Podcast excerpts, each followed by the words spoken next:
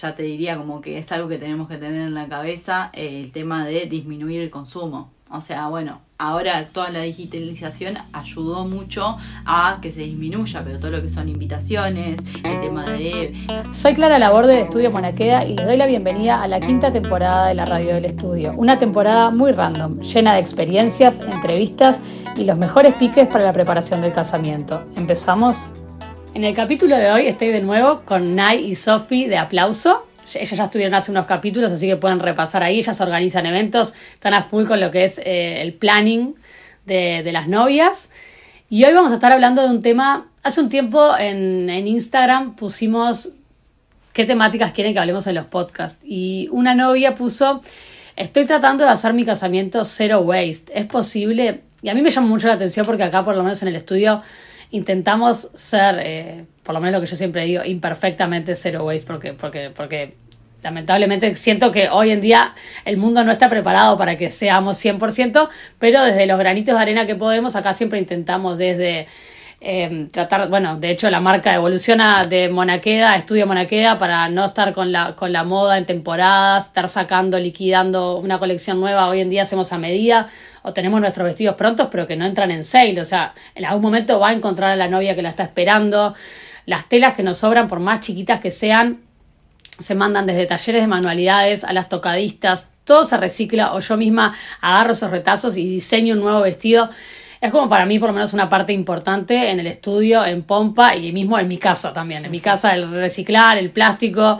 el, eso, dentro de lo que podemos. Y me parecía que estaba bueno este canal para poder concientizar un poco y esa pregunta que hizo esa novia, para ver si es posible hacer un casamiento zero waste o qué podemos hacer para que sea lo más zero waste posible. Y me pareció que las chicas que están en el backstage de todo, eh, nada, desde la organización y el planning nos podían como tirar algunos tips o algunas ideas o qué se puede hacer o por lo menos ponerlo en el debate en la mesa y que ustedes que están escuchando puedan pensar un poco sobre esto.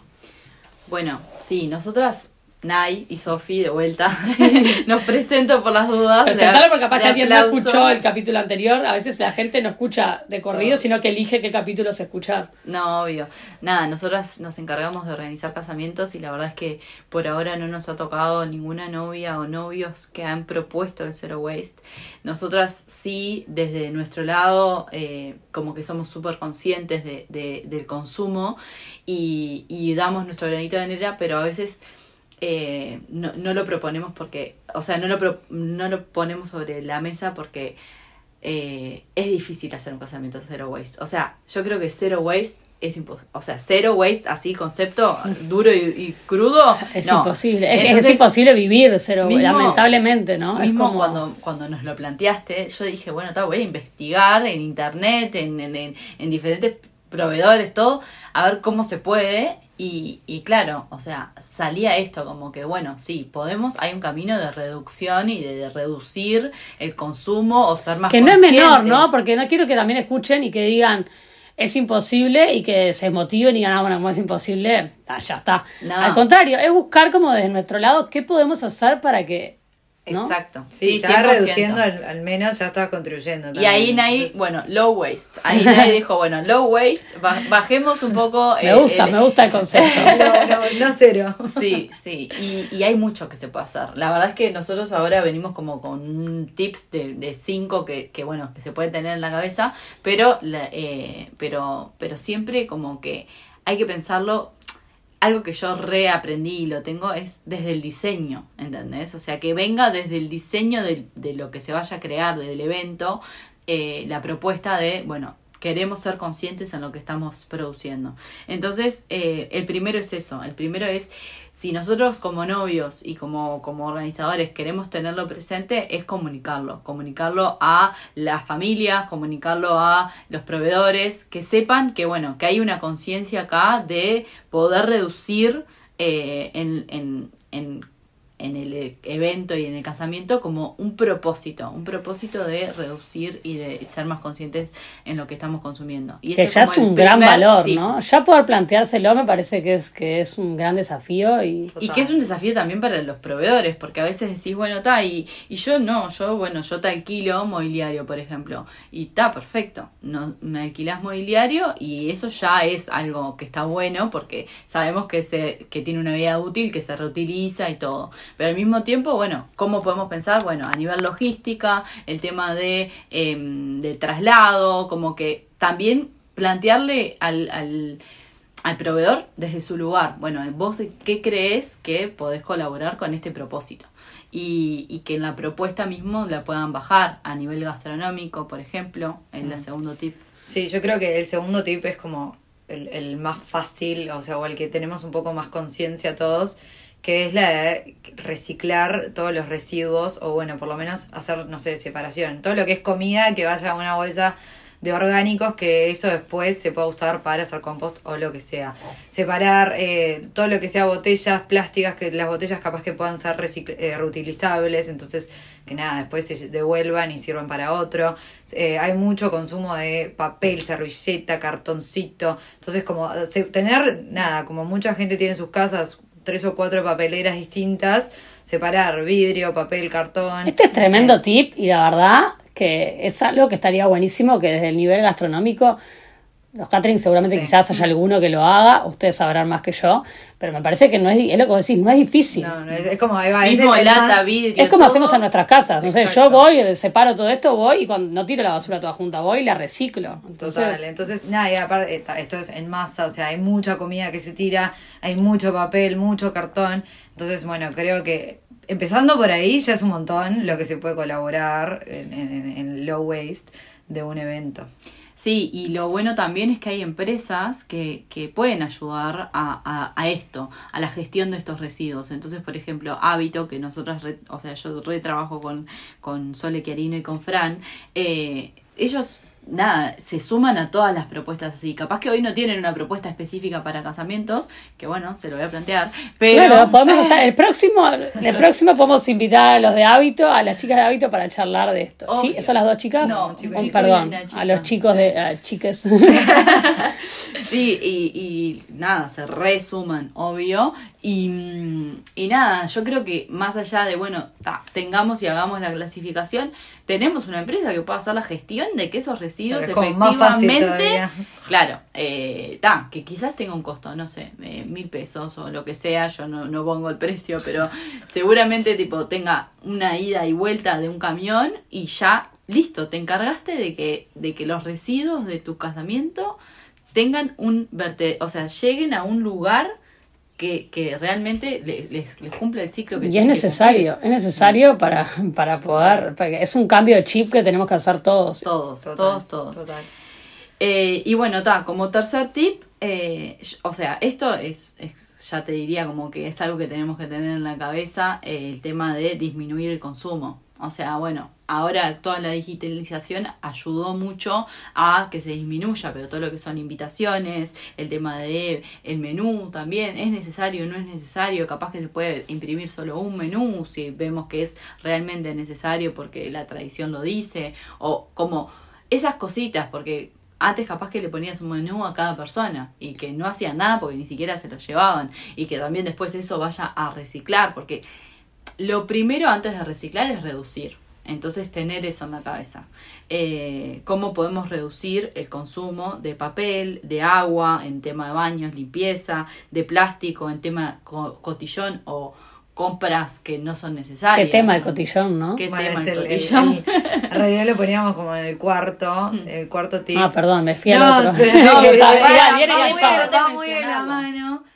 Porque nosotros, a mí por lo menos, eh, personalmente, me impresiona cada, porque nada, cada vez que tenemos que sacar de las bolsas y eso el cotillón, porque por lo general lo, lo armamos nosotras, me impresiona que todo viene bolsita dentro de bolsita, dentro de otra bolsa, que le tenés que sacar el plastiquito. Entonces, o sea, hacemos bolsas y bolsas de bolsas, Sí, sí. literalmente. Entonces, nada, o sea, está buenísimo en el momento de plantearse, bueno, quiero cotillón, ¿qué quiero? Como que capaz que darle una vuelta de tuerca y pensar, bueno, que mi cotillón sea o con cosas recicladas, no sé, de cartón que se recicló y capaz que también No estaría- conocemos ningún proveedor. La verdad es que en este caso eh, le- les planteamos esto, pero capaz que podemos.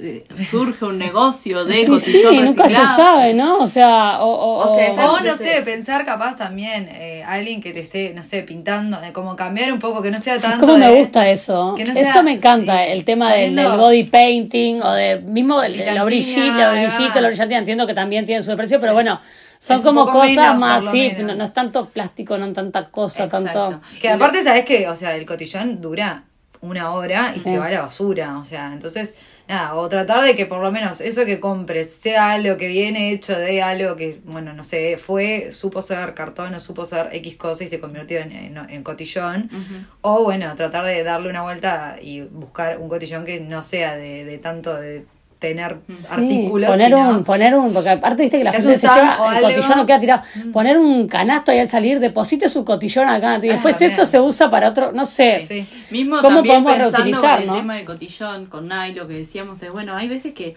que hay novios que no son tan fanáticos del cotillón y que puede ser un entretenimiento, ya sea una banda, ya sea un photobooth, el típico que van y te sacas la foto y te llevas la foto, que ellos tienen cotillón, pero bueno, el cotillón lo usás para la foto, te los y te- después ya está, ¿entendés? Entonces como también ver hasta qué punto, bueno, vamos a, a invertir en todo esto que se va a ir a la basura, que no tiene desperdicio, o sea, que todo, o bueno, capaz que un entretenimiento que sea más, bueno, eh, alguien que te vaya a sacar la foto. Sí, además siempre los amigos O, siempre tienen su propio, los amigos siempre hay una sorpresa, siempre hay unas remeras, siempre hay una, o sea, siempre hay algo más, entonces sigue sumando también. Sí, y bueno, y ser más conscientes en eso, porque capaz que la remera después esa la podés seguir reutilizando, o el gorro, o sea, hay cotillón que quizás pueda funcionar como cotillón, pero que después lo puedas seguir utilizando. Entonces también pensar... ¿Hay alquiler?